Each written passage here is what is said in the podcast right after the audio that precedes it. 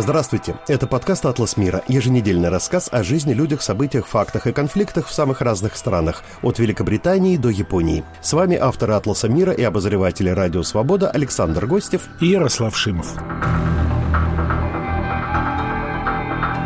День X. Память о войнах, о победах и поражениях. Как она появляется, кому она нужна много лет спустя, а кому нет, и как она исчезает. У каждой ли страны, народа, нации имеются свои военно-исторические культы, важные памятные даты, праздники или дни скорби и поминовения, свои мифы и легенды, связанные с победами, поражениями и войнами. Почему память о выигранной либо проигранной войне так важна и болезненна для одних правителей, обычно использующих ее для продвижения собственных политических целей, а другие не придают таким вещам особенного значения? 8 и 9 мая в мире, но в первую очередь на Западе, в Европе, в России и в странах, когда-то входивших в состав бывшего Советского Союза, отметили День Победы, V-Day, или же День памяти и примирения, из-за которого и вокруг которого с каждым последним годом до сих пор во многих государствах идут, я бы сказал, воинственные споры, несмотря на почти уже 80 прошедших лет. С 2014 года, с начала противостояния России и Украины, они особенно яркие и болезненные. Именно обо всем этом и пойдет речь в нашем новом выпуске, который, напоминаю, теперь можно найти в новом канале в YouTube «Радио Свобода Лайв». Давайте коротко для тех, кто не знает, а может быть запамятовал, почему везде в Европе этот день отмечают 8 мая, а в России, в Сербии, в Израиле и в некоторых других государствах 9 мая когда гитлеровская Германия должна была капитулировать перед э, союзниками. Подписание первого акта капитуляции нацистской Германии произошло во французском городе Реймс в ночь с 7 на 8 мая 1945 года. Но там не самая, что ли, репрезентативная была группа тех военных, которые со стороны союзников ее подписывали. В первую очередь, с советской стороны ее подписал всего-навсего генерал-майор Иван Суслопаров, который был советским представителем при штабе союзных войск. Ему очень вежливо сказали буквально простыми словами «давайте бегите, за Советский Союз подписывайте». Он, естественно, боясь Сталина, отправил телеграмму, ждал два с половиной часа, понял, что сейчас вообще подпишут без него, и на свой страх и риск подписал вот этот документ, оговорив,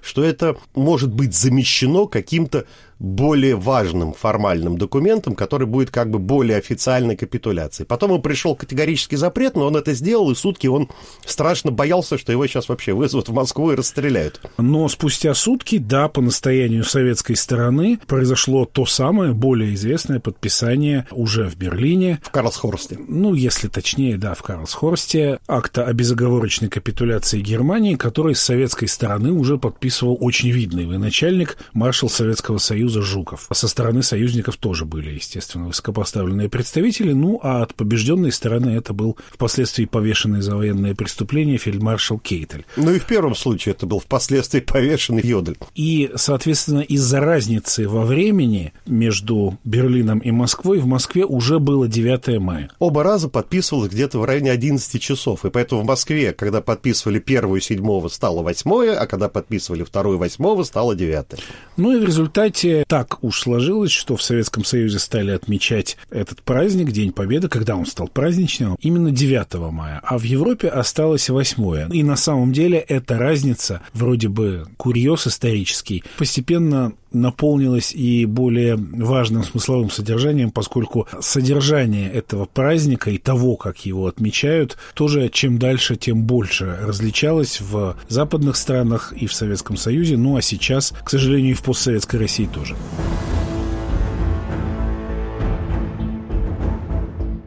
Вот только что Украина, президент Владимир Зеленский и Верховная Рада решили поменять бывший 9 мая на 8 с тем, чтобы отмечать этот скорбный день, как в Европе, а не как это делалось в традициях бывшего Советского Союза, чтобы еще меньше иметь общего и с российской, и с советской вот этой военно-исторической мифологией. Там еще сложнее, там этот процесс развивался в Украине постепенно, и это тоже отражает трагическую историю современной Украины, которая и имеет свое историческое преломление, потому что в последние годы там существовало два праздника, и восьмое, и девятое. Это, насколько я помню, при президенте Порошенко так закрепилось, поскольку не было однозначного подхода в украинском обществе, что и как отмечать. Продолжать постсоветскую традицию или ближе к европейской перемещаться. И вот война России против Украины привела к этому окончательному смещению, а 9 мая предложено теперь в Украине отмечать как День Европы. Есть такой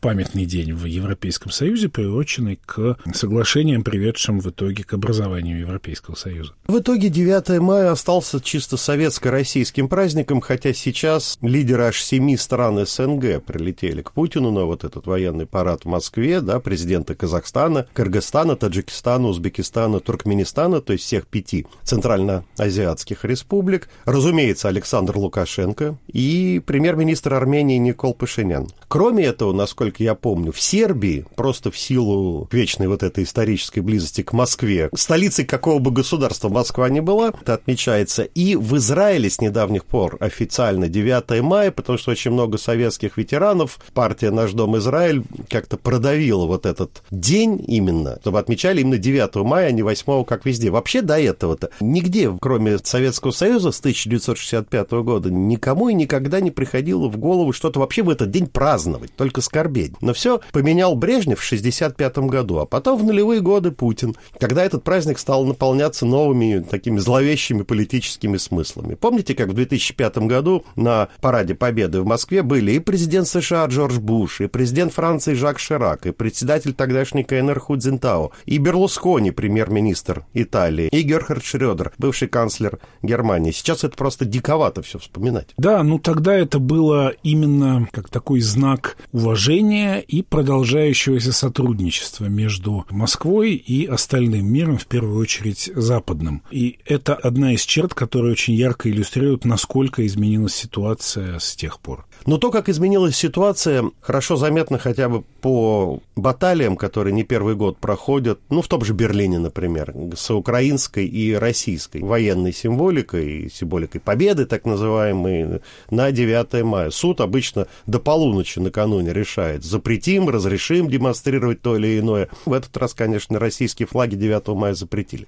А украинские не запретили. И еще один инцидент, который произошел в Варшаве, заслуживает упоминания когда протестующие не допустили российского посла на кладбище, где он хотел возлагать венки к памятнику советским солдатам, и сорвали с его одежды георгиевскую ленточку, которая стала символом российской агрессии против Украины, а не памяти о Второй мировой или Великой Отечественной войне, как это замышлялось изначально. Вы помните примерно с какого года словосочетание «День Победы» стало в России обретать все более и более какое-то агрессивное наполнение. Где-то середины нулевых, мне кажется, уже. Ну, я бы согласился. Где-то так, да. С того момента, когда правление Путина начало быстрее смещаться в ту сторону, где оно находится сейчас. В 2007 году это рубеж, это Мюнхенская речь Путина, где он впервые в полной мере заявил о смене внешнеполитического курса России на такой откровенно антизападный. Ну и где-то в районе той же самой середины середины нулевых годов началось активное пропагандирование этого культа победы как такой точки отсчета новейшей российской истории, вокруг которой базируется все. Вся идеология, вся историческая память и соответствующая политика государства. То есть на Дне Победы и на самой победе Советского Союза во Второй мировой войне заложена оказалась очень значительная часть идеологической политики путинского режима.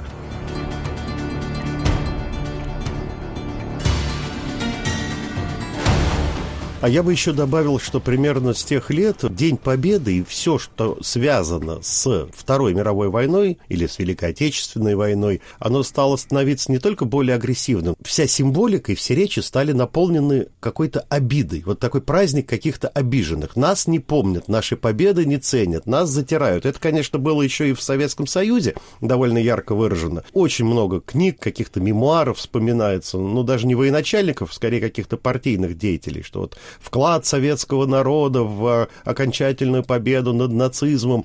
Никто о нем не знает на Западе, американцы, англичане, кто-то там еще снимают бесконечные фильмы, пишут книги, и кажется, как будто это вот они только воевали и выиграли войну с э, нацизмом, ну и с милитаристской Японией потом, а нас не помнят, нас обижают. Но при Путине это каких-то совершенно сумасшедших высот достигло. Ну, безусловно, потому что в советскую эпоху-то было разное, в позднесоветскую. И я напомню, допустим, огромное документальная киноэпопея Великая Отечественная, которая демонстрировалась по советскому телевидению в самом начале 80-х годов, если я не ошибаюсь, я тогда был еще не очень большим мальчиком, ее вел ведь никто иной, как знаменитый американский актер Берт Ланкастер. И ее демонстрировали на Западе. То есть, на самом деле, та политика памяти, она была все-таки выдержана в духе памяти и о сотрудничестве, и о союзе западных держав с Советским Союзом в борьбе против нацизма. Это подчеркивалось. Этот ресентимент, о котором вы говорите, это чувство обиды и злости, оно, если и проявлялось, то не так уж остро. И более того, и само восприятие войны было другим. Война воспринималась все-таки в первую очередь как бедствие, а уже во вторую как радость от того, что она завершилась победой. Было очень много просто еще живых тех, кто воевал, и они бы, я думаю, лозунг увидев, можем повторить, не очень бы он им понравился. Сейчас же это миф о том, чего уже никто не помнит и не видел. Конечно, потому что та память, которую обрабатывает государственная пропаганда, это уже не память, это симулятор памяти. Когда какое-то событие историческое становится идеологическим стержнем того или иного режима, там от истории остается очень мало. Ее заменяют мифы в том самом плохом значении слова. Порой откровенное искажение фактов или их интерпретация в таком духе, который помогает укреплению политических позиций того самого режима. Вот это мы и наблюдаем в последние 15-20 лет в постсоветской России. Но то, что военно-историческую память э, роднит, наверное, советскую и российскую нынешнюю, то есть то, о чем не хотели и не хотят упорно говорить, это то, как именно выглядело это военное сотрудничество, этот военный союз с 1941 года, когда и США, и Советский Союз уже начали воевать с гитлеровской Германией, хотя, конечно, большинство историков западных говорят, что Советский Союз начал воевать в 1939 году, разделив с Гитлером Польшу и совсем на другой стороне. Об этом сейчас говорить просто в нынешней России запрещено, это уголовное преступление. А во-вторых, у вас свои детские воспоминания. А я помню, без конца твердили про какой-то второй фронт, когда я учился в школе. Мне стало уже тогда очень интересно. И я, будучи ребенком пытливым и достаточно логически мыслящим, про себя подумал, но если Соединенные Штаты воевали с 1941 года на Первом фронте, когда они подверглись японскому нападению, то это они для себя второй фронт открыли в 1944 1944 году, высадившись в Нормандии. А Советский Союз, наоборот, им не помогал, потому что он дрался только с Германией, а с Японией свой второй фронт он открыл только в августе 1945 года, когда уже и без него все было понятно. Такой парадокс. Ну, выстраивайте свой пантеон мифов, но не надо выстраивать пантеон обид. Абсолютно верно, да. И в этом плане, конечно, ничем иным, как искажением истории, не назовешь вот эту тенденцию полностью принижать вклад, в первую очередь, экономическую помощь западных союзников во главе США Советскому Союзу. На Тегеранской конференции в декабре 1943 года, когда Сталин был на торжественном обеде с Черчиллем и Рузвельтом, он произнес тост «Соединенные Штаты это страна машин. Без этих машин, поставлявшихся нам по ленд-лизу, мы бы проиграли войну. А если говорить именно о чистых таких цифрах, то Америка поставила в Советский Союз 400 тысяч джипов и грузовиков, которых вообще не было у советской армии, у РКК. То есть слово «джип» появилось в русском языке именно тогда. Не было легковых автомобилей таких военных. Вместо грузовиков были лошади с телегами. 14 тысяч самолетов, 8 тысяч тракторов, 13 тысяч тысяч танков, не считая одеял, там, 15 миллионов армейских ботинок, бензина, нефтепродуктов, керосина для авиации, хлопковой ткани и так далее, винтовки, амуниция, порох, медь, алюминий, медикаменты, полевые радиостанции, которых тоже не было в РКК, радары, о которых в Советском Союзе никто не знал и так далее. Я бы эту тему завершил таким очень коротким а, символом этого самого ленд-лиза. Это металлическая пуговица от красноармейской гимнастерки, где на одной одной стороне была советская эмблема, звезда с серпом и молотом, а на другой стороне было обозначено, где она произведена. Я видел такую пуговицу, там написано «Чикаго». Вы слушаете, напоминаю, наш с Ярославом Шимовым подкаст «Атлас мира». Скоро мы к вам вернемся. Гуманитарный коридор – разговор о помощи беженцам, о сочувствии, проявленном буквально всем миром. Узкий поначалу, гуманитарный коридор расширился до размеров истинной человечности. Подкаст «Гуманитарный коридор». Ведущие Игорь Померанцев и Иван Толстой – Слушайте нас на всех доступных подкаст-платформах.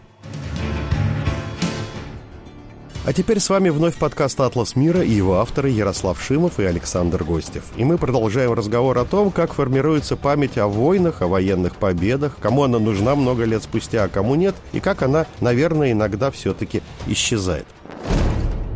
Вы знаете, 100 тысяч 500, как сейчас модно говорить, Дней Победы скоро будет в России. Практически протолкнули же День Победы над Японией 3 сентября или 2 сентября сначала предлагали, но потом он совпал с совершенно трагической датой, День теракта в Беслане. И поэтому очень многие, в первую очередь, руководители Кавказских республик, входящих в Россию, они сказали, что никогда в жизни мы ничего радостно отмечать в этот день не будем.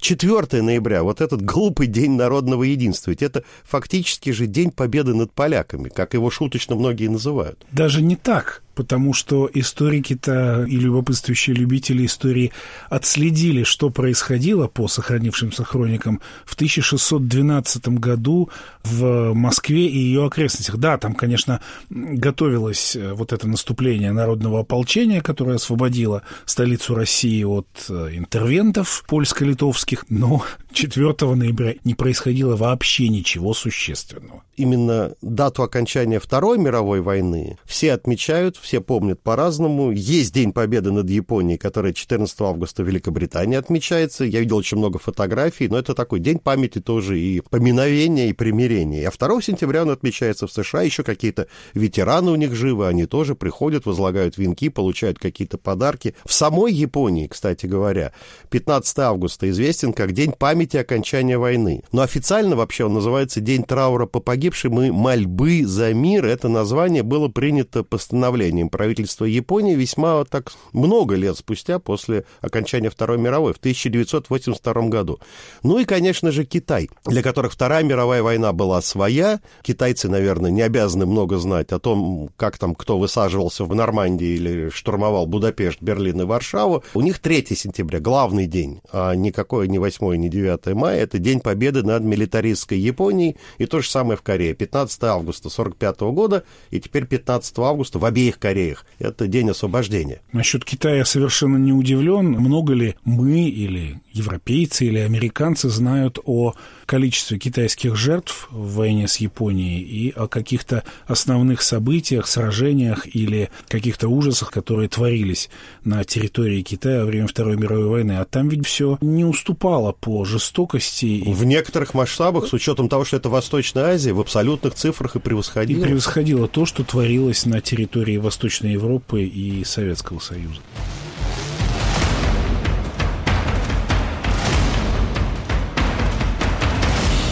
Так вот, почему спустя очень много лет в любых таких дискуссиях, баталиях, не связанных только со Второй мировой войной, о которой мы говорили до сих пор, так важно для многих, я бы сказал, не только отдельных политиков или политических сил, партий и движений, для целых народов. Ну, в Центральной и Восточной Европе это много где заметно. Доказать свою какую-то полную противоположность и полное отличие от противника до сих пор, будь то победа или поражение. Это говорит, как правило, в большинстве случаев о какой-то несведенности давних исторических счетов. Конечно, это бывает там, где не то чтобы до сих пор болели раны и шрамы там 80-летние, иногда и столетней, иногда и многовековой давности, а скорее о том, что какие-то политические претензии остались друг к другу. Ну, мой любимый пример на этот счет Венгрия. Там по периметру всех нынешних границ этой страны есть исторические претензии, которые обоснованы. Да, Трианонский мир 1920 года, он обошелся с тогдашней Венгрией, куда более крупной по территории, чем нынешняя.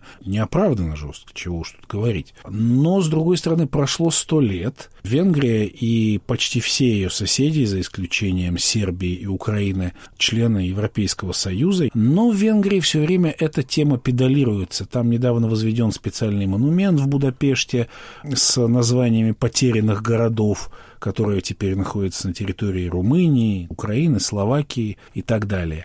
Как бы эта боль, она искусственно поддерживается, потому что режим специфический, правление нынешней партии Фидес и ее лидера Виктора Урбана, там национализм – это такой политический инструмент, за его счет добываются голоса, в том числе и за счет э, этнических венгров, живущих за пределами, вот в этих самых соседних странах и получивших решением правительства венгерское гражданство. То есть это вот такой пример механизма, как это работает, как историческая память о давнем поражении эксплуатируется. Но победу эксплуатировать еще легче, потому что тут можно пришпилить себя к предкам. Это то, что делается в России. Деды воевали. Так надо же помнить, что воевали-то деды. Можно гордиться своим дедом. Я лично горжусь своим дедом. Он был ветераном, имел боевые ордена. Но это же не я, это он победил. Это он воевал. А вот эту вот э, дедовскую гимнастерку на себя натягивать, она может оказаться не по размеру, и, как правило, оказывается не по размеру. Но это вообще какой-то пещерный атовизм. Недавно я разговаривал о военно-исторической памяти австралийцев, моим бывшим коллегой, который живет в Сиднее уже очень много лет, и он говорит, здесь в голову никому не придет. И надо мной будут насмехаться и смотреть как на сумасшедшего, если мы будем гордиться военно-историческими какими-то мифами, военными победами Австралии, которых тоже было немало. Здесь, говорит, гордятся вином, пляжами, красивыми женщинами, рок-музыкой, спортивными достижениями. Но ведь в Европе до сих пор очень много политиков, которые выстраивают вот эту национальную память, как им кажется, вот что называется, цементируют нацию именно на том, что многие тысячи лет назад называлась победой одного племени над другим. А не на спорте, не на культуре, не на великих там писателях и каких-то природных красотах. Это историческая политика, как говорится, здорового человека и нездорового. К примеру, в Стокгольме я был в свое время в музее шведской армии. Там очень четко в первом же зале этой экспозиции подчеркивается, что война – это зло. И это показано на как раз фигурах неандертальцев, которые убивают друг друга с помощью камней. Феномен войны демонстрируется через вот эту дикость. И примитивизм этой войны, по мере, несмотря на усложнение ее механизмов, остается психологически. И об этом напоминают посетителям музея, при том, что это совершенно не отрицает гордость за достижения шведской армии, там, каких-то былых времен, за победы, которые тоже были, горечь по поводу поражений, которых тоже более чем хватало. Но основная мысль, что война – это ненормально, война – это зло. Но при этом многие правители все равно не боятся постоянно вертеть, образно говоря, вот этим военным каким-то ножом, оружием, вот в так и не заживающей ране. Не давать ей зажить. Нужно, чтобы все время оттуда вот эта кровь, гной текли, грязь, все, что связано с войной. Просто потому, что для них, видимо, самих это не только средство управления массами. Для них внутренне самих это какой-то психологический выверт. Это для них действительно самих больное место. Если мы вспомним, как э, пролегал путь к нынешней войне в Украине, ведь он шел и через серию исторических статей и речей Владимира Путина, который вдруг записался в историки-любители и стал активно рассуждать на темы в том числе, как возникла Вторая мировая война в его интерпретации, которая в итоге оказалась очень схожей, кстати, с интерпретацией советских времен что проклятый западный империализм подталкивал агрессивного Гитлера на восток, к нападению на Советский Союз. Это, конечно, очень специфическая интерпретация. Ну и кончилось это все тем, что Путин развязал свою войну, которую он тоже оправдывает разного рода риторическими конструкциями, как это произошло 9 мая этого года в его речи на параде на Красной площади. Но тут уже история сыграла, на мой взгляд, с путинским режимом довольно злую шутку, потому что начало нынешней войны, 24 февраля 2022 года, которая уже войдет в историю как одна из очень мрачных дат, оно привело и к новому прочтению памяти о Второй мировой войне. Эта агрессия под буквой Z, в каком-то смысле перечеркнула ту красную звезду советской армии, под которой освобождалась от нацизма значительная часть Европы. Нынешняя агрессия отодвинула в памяти не только украинцев, но и значительной части европейских народов все сохранявшиеся еще позитивные воспоминания. Это даже несправедливо, конечно, по отношению к тем, кто воевал на фронтах Второй мировой войны. Но когда ты идеологически почитаешь кого-то как добро, как почитает путинский режим советских солдат Второй мировой, а сам творишь очевидное агрессивное зло, то то, что более свежо, оно в памяти и запечатляется.